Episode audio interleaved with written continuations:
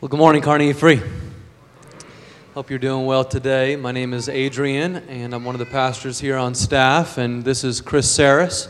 And I'll give a formal introduction for Chris in just a moment, as Chris will be our guest speaker today. And uh, looking forward to hearing from him in just a moment. I did want to let you know one additional announcement, which you will find in your handout. It's an announcement for the Hope E Free church uh, banquet uh, this afternoon from 2 to 4 p.m. It's not a banquet, it's more of an open house.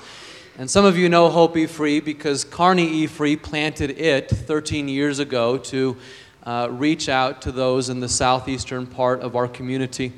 And uh, it's been 13 successful years there with Pastor Dave Dickinson, and uh, we're excited about uh, what's happened for them is they've recently gone through a building expansion. It's just recently been completed, and so they're having an open house there this afternoon from 2 to 4. And uh, if you've been a part of that in any way over the past 13 years or the recent construction project they just completed, really welcome you to go be a part of that this afternoon as well. Or even if you haven't been a part of that volunteer effort in any way, you'd certainly be welcome to go there between 2 and 4 this afternoon. Let me introduce you to our, our guest speaker, Chris Saris. Uh, Chris is a, a, friend of mine and really grateful that he's here uh, speaking uh, to us today. He, he's a gifted teacher and a gifted writer who's written a book titled uh, God Looks Just Like Jesus. God Looks Just Like Jesus. And uh, he also has a website by that same name. And on that website, if you want to go there, you'll see just a host of additional material related to what he'll be teaching on today.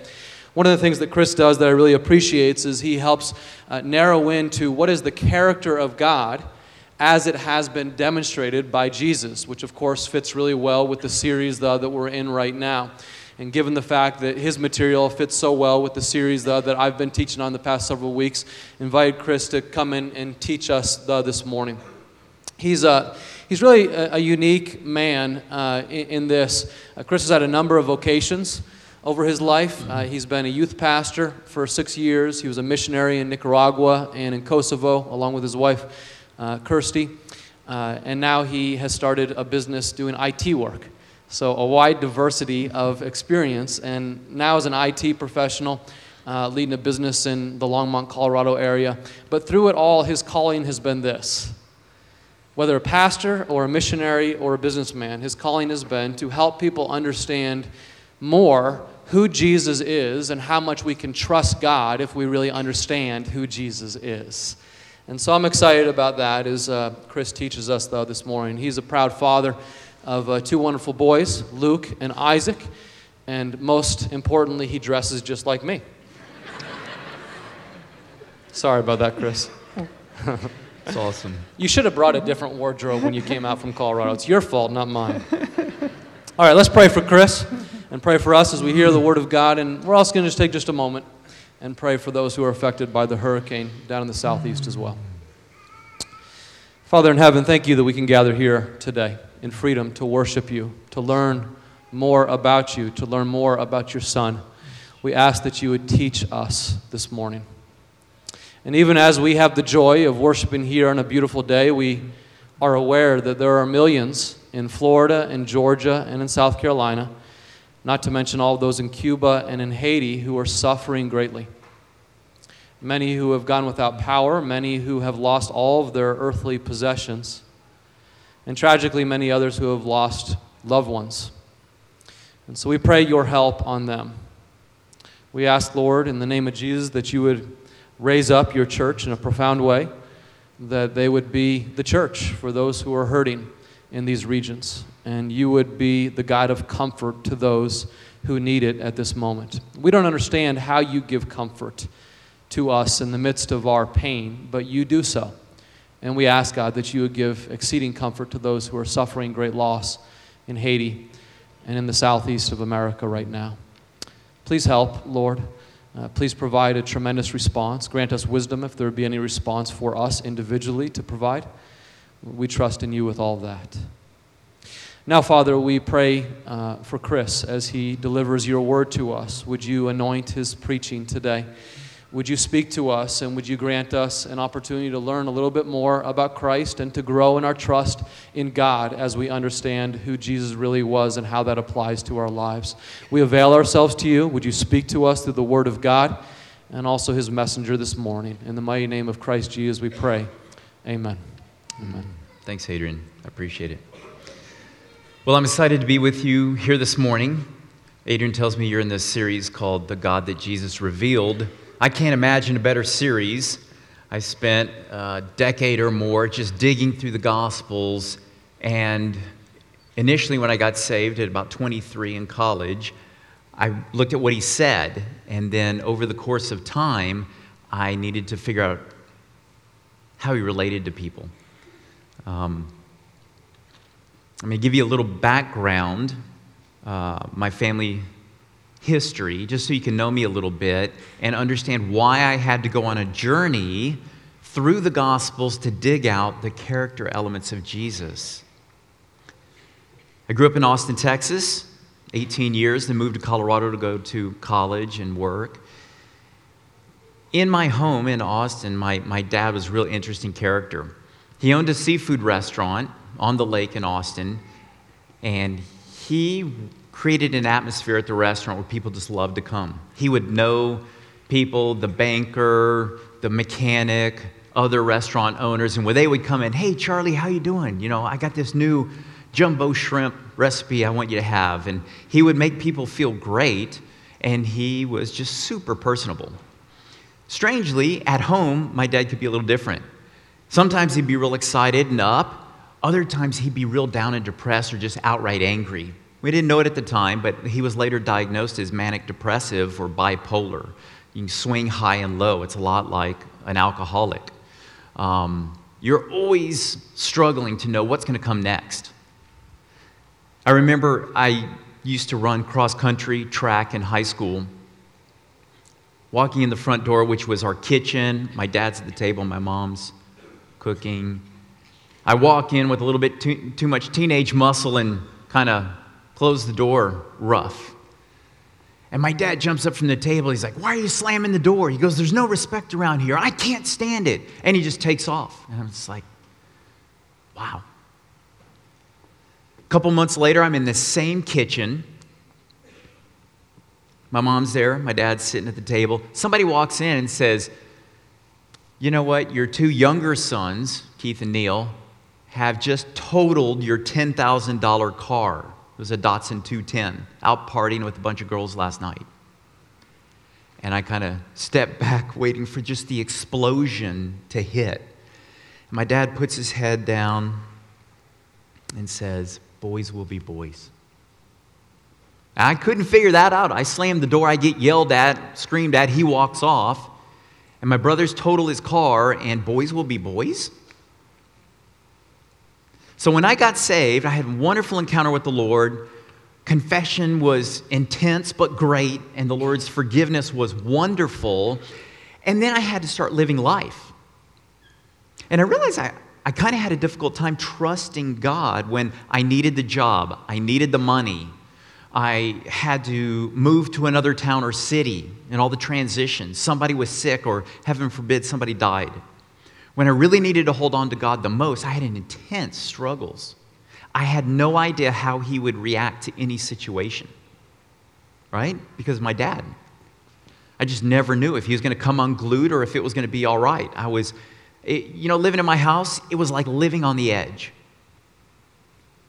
Now, I'm telling you my story about a particular family and whatnot, and there are different parents and models out there. You may have had the passive family where you're the latchkey kid, you got the key, and you come and go as you please, and your parents are kind of checked out. You might have had the perfectionistic family where grades are the issue, and if you don't get straight A's, then, then acceptance and love is withheld. Or you might be the sports family. If you don't do great in that one sport, then love and acceptance is withheld. So I'm just telling you my version, right? You're going to have to extrapolate to the others. And I'm not telling you my sinful response to my dad, because that's important too. I just don't have time. In our culture, we had a bad habit of blaming our parents for everything, and I don't want to do that, but I just have to tell you part of my story. So I'm going to tell you that part. So hold all that in your mind. Oh, and let me tell you, we would have family meetings every once in a while. My dad would get us out of bed at 2 a.m. and scream at us for half an hour send us back to bed, and then scream at my mom for another half an hour. And that was terrifying for a child. So I just want you to understand my family of origin a little bit. Now, fast forward to the modern era that we all live in. My wife's British. We travel a bit. I'm talking about America, Europe, and other places in the nations. Religion's a funny thing. In our modern day, and I'm not talking about Christians, I'm talking about just everyone, people, we tend to do a funny thing. We think about our belief system and we take a little bit from Buddhism, we take a little bit maybe from Islam. People take a little bit from Jesus because we know he's important, although we really, there's a lot of ignorance about Jesus, strangely. And then we talk about our, to our Uncle Bob or Aunt Ethel, and they say, well, God's like this. And we stir it up in a giant pot, and boom, out springs the God we worship. We invent our belief systems. People all over the world do this because there's confusion. What is God like? And they're reaching to try to understand God. The crazy thing is, we fall down to this God that we invent and cry out, Save us. And when you consider it, it's just madness. I'm going to read you a passage from Isaiah. Here's the way he puts it in their older day. They used to worship physical idols, a block of wood, maybe covered with silver or gold. And we think, how stupid. Why would anybody do that? Let me read you this. A man takes half of a block of wood, he burns it in the fire. Over it, he prepares his meal, he roasts his meat and eats his fill. He also warms himself and says, Ah, I see the fire, I'm warm. From the other half of the block of wood, he makes a god, his idol. He bows down to it and worships it. And he prays to it and says, Save me, help me. That was the Old Testament. We think it was just so different back then. But is it really? If we're inventing our gods out of our imagination and then bowing down to him and like, God, help me, aren't we doing the same thing? It's just physical versus virtual reality, right? So we're in this series, the God that Jesus revealed. There's a better way, isn't there? God became a human to show us exactly what God's like. In John 14, verse 9, Jesus is going to go away. He's going to the cross. He's going to die. He knows that. He tells his disciples, and he says, if you knew me, you would know my Father as well. From now on, you do know him and have seen him. Philip said, Lord, show us the Father. That'll be enough. He's thinking about Moses probably seeing God in Exodus. Jesus says, Don't you know me, Philip, even after I've been among you such a long time? Anyone who's seen me has seen the Father. Now, originally I struggled with that. I'm like, anyone who's seen me has seen the Father. So Jesus is like a short, five foot eight, brown skinned Jewish guy with a big nose. So God is a short, yeah, that doesn't work. So what's he talking about there? I began to be convinced, again, in that journey of trying to trust God, that he's saying, Look at how I treat people, and you will understand how God treats people. I'm the visible God in human flesh. Paul says it this way in Colossians 1:15. He, Jesus, is the image of the invisible God. The direct exact image. We don't have to wonder what God's like. And often we think Jesus came to the earth, God became a human, to go to the cross, to, to carry our sins off of us, pay for them, and set us free. And this is true, wonderfully true. But Jesus also came to reveal the Father. What is he like? How are you going to really hold on to him? In a given situation, is he as unpredictable as your dad or is he noble? And we find out he's very noble. So let's look at two passages. This passage is about Jesus with a bunch of little children. Mark 10, 13. It says people were bringing little children to Jesus to have him touch them, but the disciples rebuked them. When Jesus saw this, he was indignant. He said to them, Let the little children come to me and do not hinder them, for the kingdom of God belongs to such as these. I tell you the truth, anyone who will not receive the kingdom of heaven like a little child will never enter it. And he took the children in his arms, put his hands on them, and blessed them. my image of God was so messed up, again, because of life situations and other bosses and things. I can tell you about my mom, who really was there for me and influenced my image of God in a positive way, right? But because of my dad, I was always kind of like, what's going to happen next? So the Holy Spirit literally had to take me and start connecting me to Jesus' compassion before he could connect me to other things about Jesus. And clean anger was the last thing I wanted to have anything to do with, right? Obviously, because of my background. So he began to show me passages like this about his compassion. He began to open my heart up to Jesus and really help me trust him. Like, I, I got the forgiveness thing because I knew I'd done some bad things and I really needed forgiveness. But to actively lean on him and trust him, let my defenses down. Now, that was a different thing.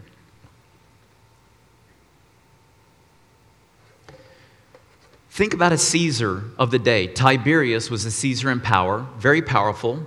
And, and I'm going to move right towards his compassion, but I want to contrast Jesus to Caesar for a minute.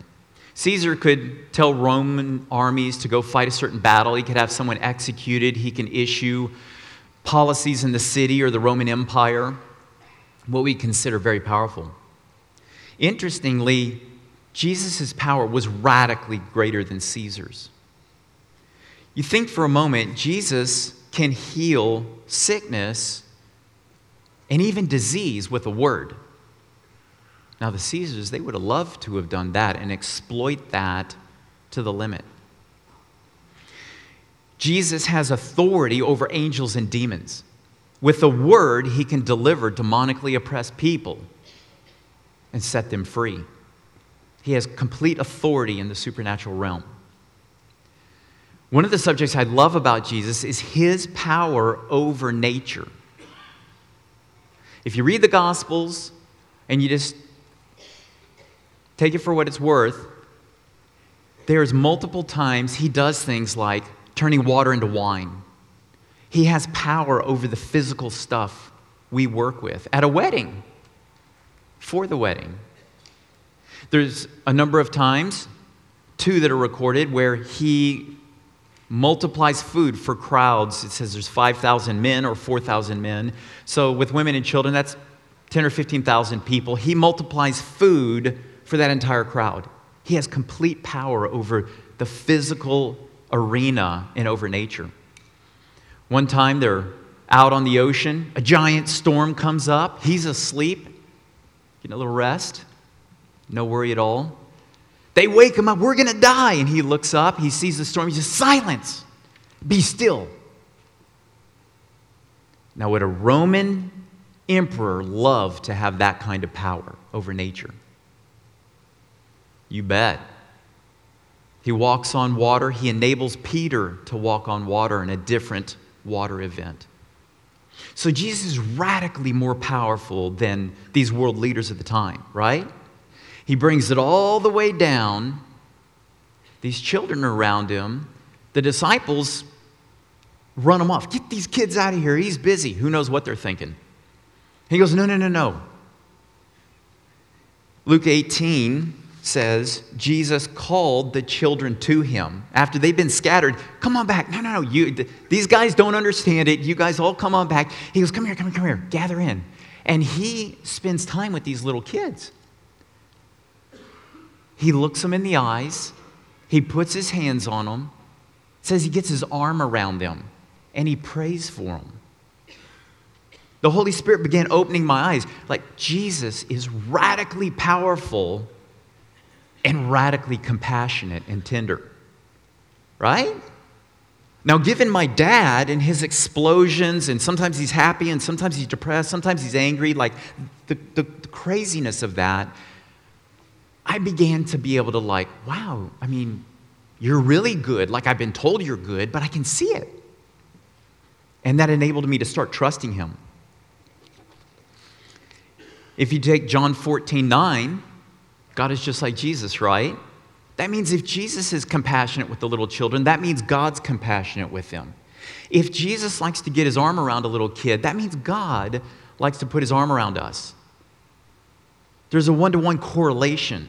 There's no other person in the world that reveals God. Not Buddha, not Muhammad, not anybody.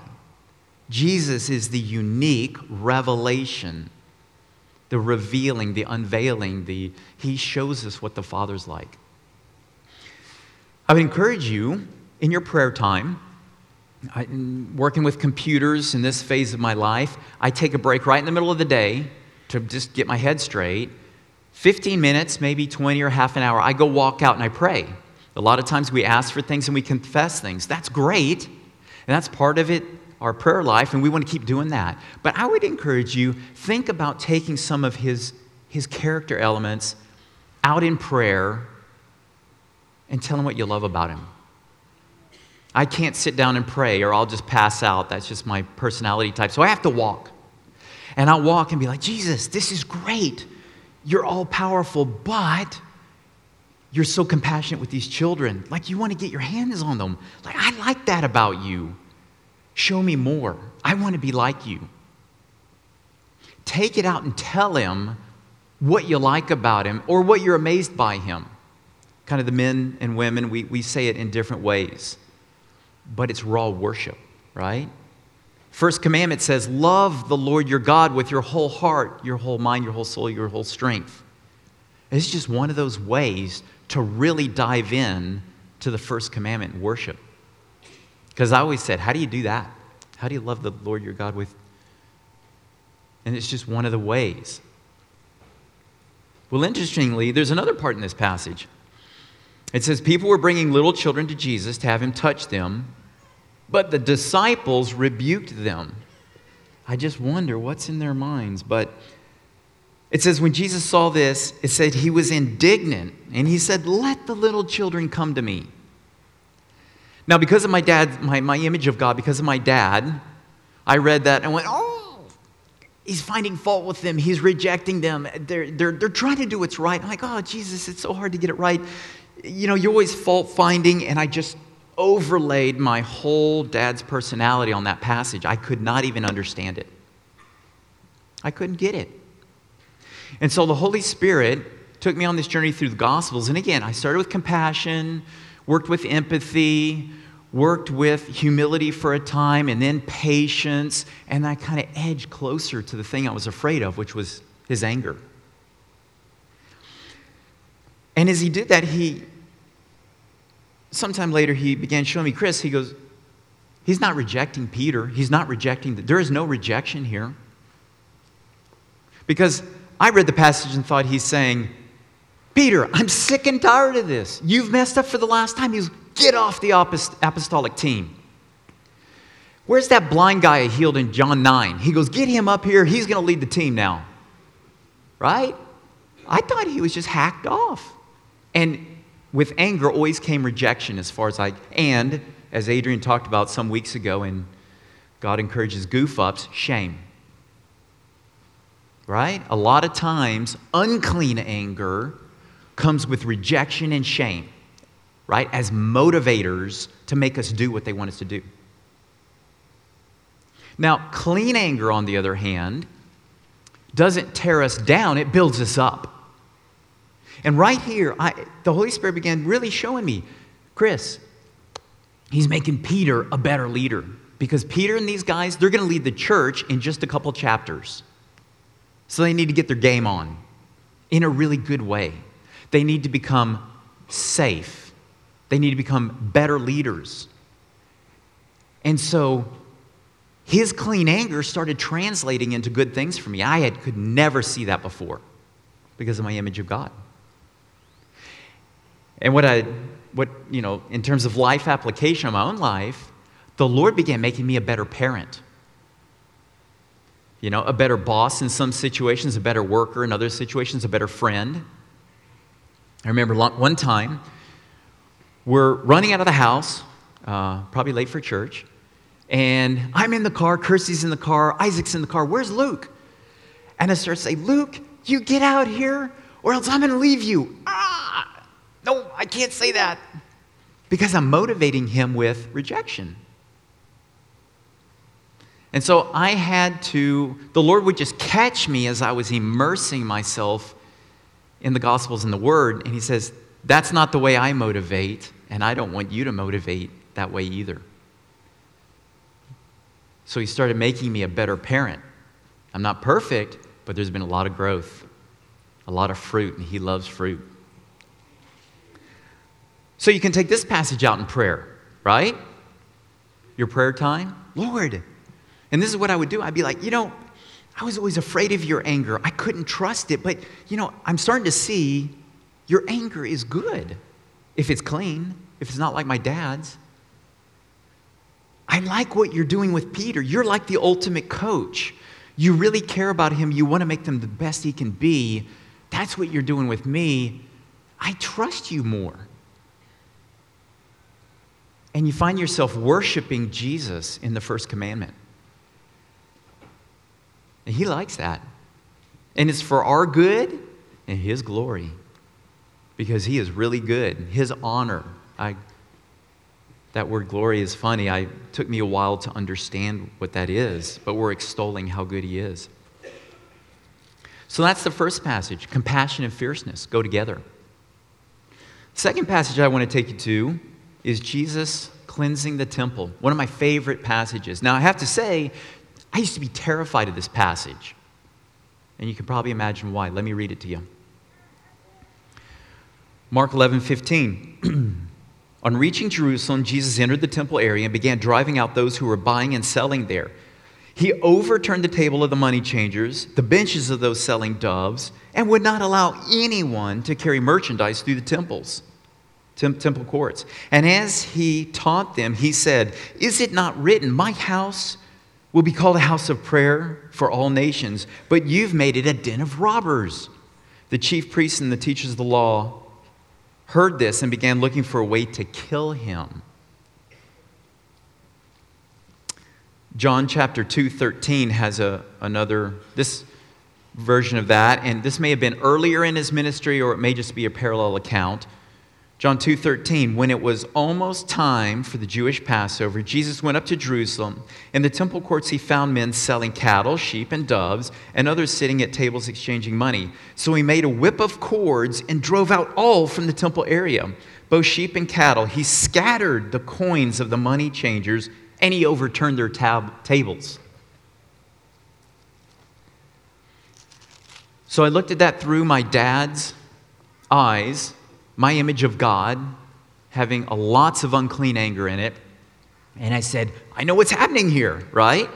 He's melting down. He's walking to the temple, there's robbery going on, and he's losing it. He's out of control. Is that what's happening? Not in the least. Remember the fruit of the spirit, Galatians 5:22?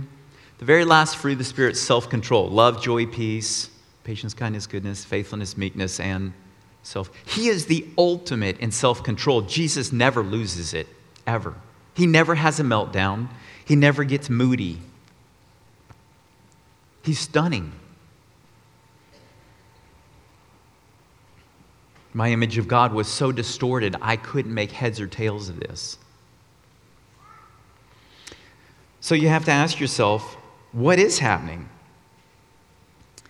In Mark 11 11, it says, This is the day before. It says, Jesus entered Jerusalem and went to the temple. He looked around at everything, but since it was already late, he went out to Bethany with the 12. That's the day before. Right? And remember, when he was 12, he went to the temple and he interacted with the Pharisees at 12 years of age, and they were amazed with his teaching at 12. And of course, he'd been to the temple a lot of times before that. He knew what was going on. He just basically looked at it all and said, I'm going to deal with this tomorrow. So he's not being caught in the moment looking at all this stuff happening and going, ah, and just losing it and going wild. That's not what's happening. It's premeditated, it's calculated, and he goes in there and he talks to them about there's robbery in the temple. Where? He attacks in two areas in a wonderful way the selling of animals and the exchange rate. So, what more than likely is happening is let's say people are coming down from Galilee in the north, right, down to Jerusalem, 60 miles roughly. They're going to bring their lamb or their dove to sacrifice. They're going to get there and they're going to walk in. The priest has to inspect the offering because, you know, the Old Testament says it has to be a perfect, unblemished sacrifice, right? Because the whole Old Testament is prophesying of Jesus. He is the perfect sacrifice. But the, the priests say, look, uh, you can't use that lamb. Yeah, it's, it, its leg's a little short, or uh, it's a little brown. You know, it should be white. The ear's a little torn up by a wolf or a fox or something. Yeah, get that thing out of here. But you can have one of our lambs. Oh, okay. You're just a country person. Galilee. Okay, we'll take, we'll take that. All right, it'll be 40 bucks. Ah, uh, a lamb in the country is 30 bucks. How come it's so much more expensive? They're robbing the people in terms of the sacrifices. And in addition, they got to take their country money and change that into temple money, right? So that they can buy the sacrifice. And so they hand over $20 and the exchange rate person says, Well, here's your money back, and it's 1750 But, but, but what about my, two, my 250 They're spitting in the face of the worshipers who are coming to the temple to get forgiveness and salvation, and they're ripping them off right there. And do you know who's empowering the businessmen to do that? It's the Pharisees in the background. All the really intelligent, wicked people they don't do the crime themselves, they set somebody else to do the crime. And then they're like, we didn't know anything about it. So Jesus walks in the temple and he goes to task. He goes, I'm done with it. It's my house. And he drives out all the sellers of the animals, he turns over all the money tables, and he convicts the Pharisees exactly of what's happening. He's not like my dad at all. He's got clean anger, and guess what? His clean anger is directly related to protection for the people who are being oppressed and who are being extorted all this money. Right? His clean anger is directly related to protection for the name of God. People need to come to the Lord to be saved, to really be honest about their lives and receive that salvation and forgiveness, cleansing, and empowerment. And the Pharisees with the businessmen they are attacking the people as they come to find salvation. It's horrific. And Jesus has convicted the Pharisees before on the fact you guys love money. I know this. And you have no, you have no love for God in your hearts. You Pharisees, everything you do is for show. You pray a long prayer, but it's just so your buddies can see you and say, hey, that was a really good prayer, man. Impressive. Because you're not doing it because it's really in your heart. You're not really talking to me. Their whole lives were hypocrisy and totally dialed into money. So the Holy Spirit began unpacking this passage, and I loved it. John 14, 9. If you've seen Jesus, you've seen the Father, right? So if Jesus gets angry about oppression and robbery, that means God gets angry at oppression and robbery. When people are being abused, Jesus gets angry about that. That means God gets angry about that.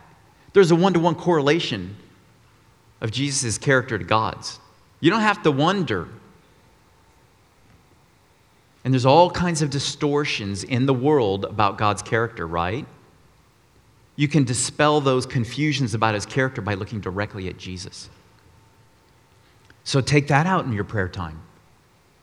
Lord, wow, you know, I thought you were just losing it. You know, my dad was so crazy, but you had justice issues at stake. You wanted to protect the people, and so your anger, it's clean anger, and it's good. I love that about you. Help me know more about you. I want to be like you. It's naturally transformative. It naturally draws you into all the things we talk about holiness, righteousness, goodness. Worship will do that. Now, you can try law to get to grow in goodness, but after doing that a long time, I gave up on that. Worship is the way to really grow in goodness.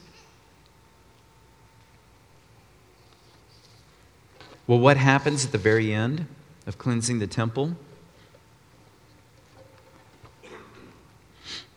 In Matthew, you know, again, it, it, says, It is written, My house will be a house of prayer, but you are making a den of robbers. And it says, Then the blind and the lame came to him, and he healed them.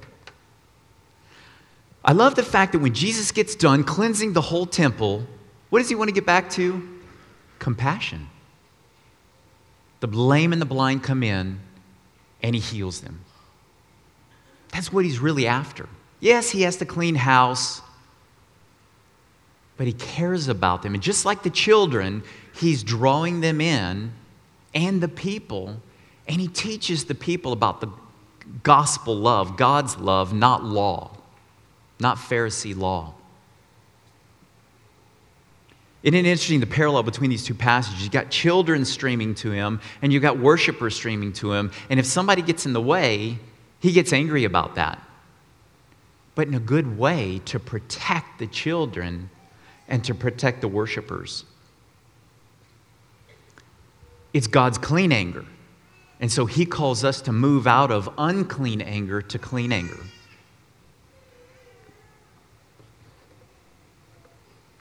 and you take that one out in prayer. If, if God is just like Jesus, then that means his compassion for the lame and the blind. That means God's compassionate for the lame and the blind. And you tell him, Lord, I love that. That's, this is awesome. In a world of confusion that we live in, to know your compassion clearly and understand your anger in a clean way, you're amazing. I want to be just like you. And you just convert it into raw worship, whether you got music or not.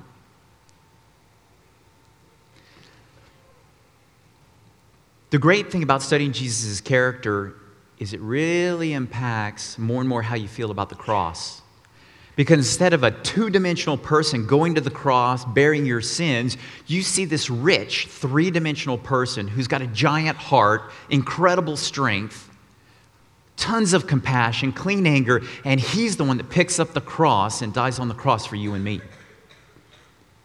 You get a sense of how wonderful and strong he really is compassion and fierceness. Some people lean to the compassion side because they've had bad experiences like me. Other people lean to the anger side, but really we know he's both. He's the lion and the lamb. And He's the one going to the cross, bearing our sins, but not only doing that, putting the Holy Spirit in us to make us more like Him. So if you take anything away from today, I want you to take away that Jesus, revealing God perfectly, He's both compassionate and fierce. And if He gets angry, there's a good reason for it.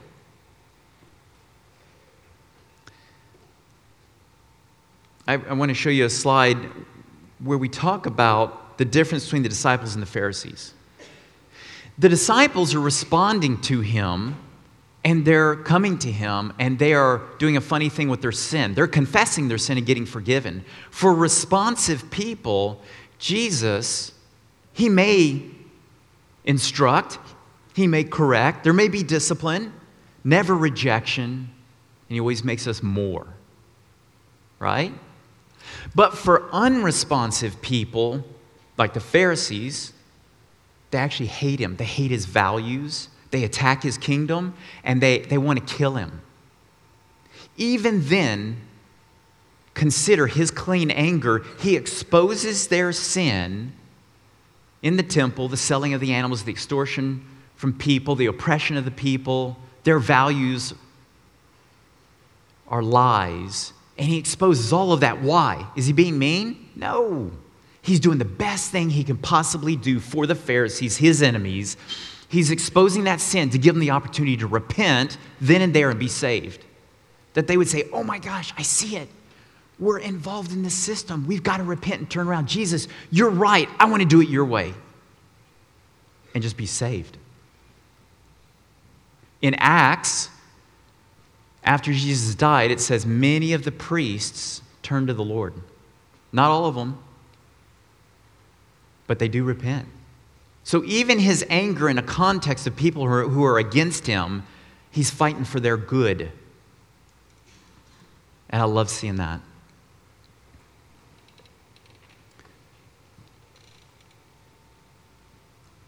So Jesus relates radically differently to imperfect disciples who are wrestling with sin but overcoming than he does to Pharisees that are against him and want to kill him. And you just have to separate those because my my image of God was so confused, I was taking all the rebukes of the Pharisees when I read the Bible and applying it to myself. Oh, I'm such a hypocrite. Oh, you know, I've done this wrong, I'm doing that wrong. Jesus probably hates me. No. I just didn't understand the Lord. I didn't understand how good He was. I was misapplying all of the actions towards these unresponsive people to myself. Instead of understanding, Chris, you're, you're a follower. You've said yes to Him. The Lord's for you. Yeah, there may be discipline and anger sometimes, but it will build you up and make you more. It's not like He's relating to them. I had never understood the difference. I was under condemnation a lot of the time because my image of God was so messed up from my dad. So God took me on this journey. I want you to take away that that's the second point. The third, God protects weak people by his anger.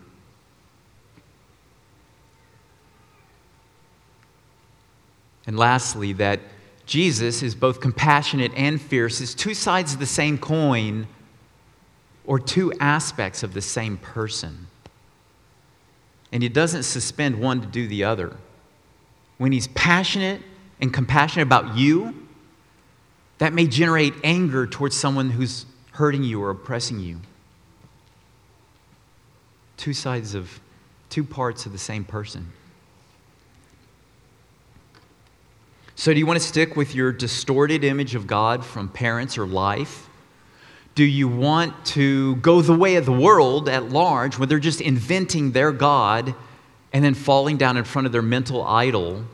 Or do you really want to just give yourself to Jesus, find out what He's like, and just worship Him with your whole heart, mind, soul, and strength? I'd encourage you to do the latter. We're going to take a couple minutes and just respond to the message in silence.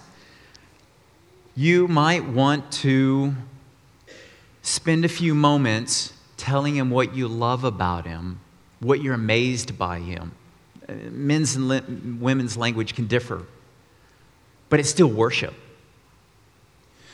You might tell him the parts you love about him, and then you also might tell him, huh, clean anger. Never really thought anger was good.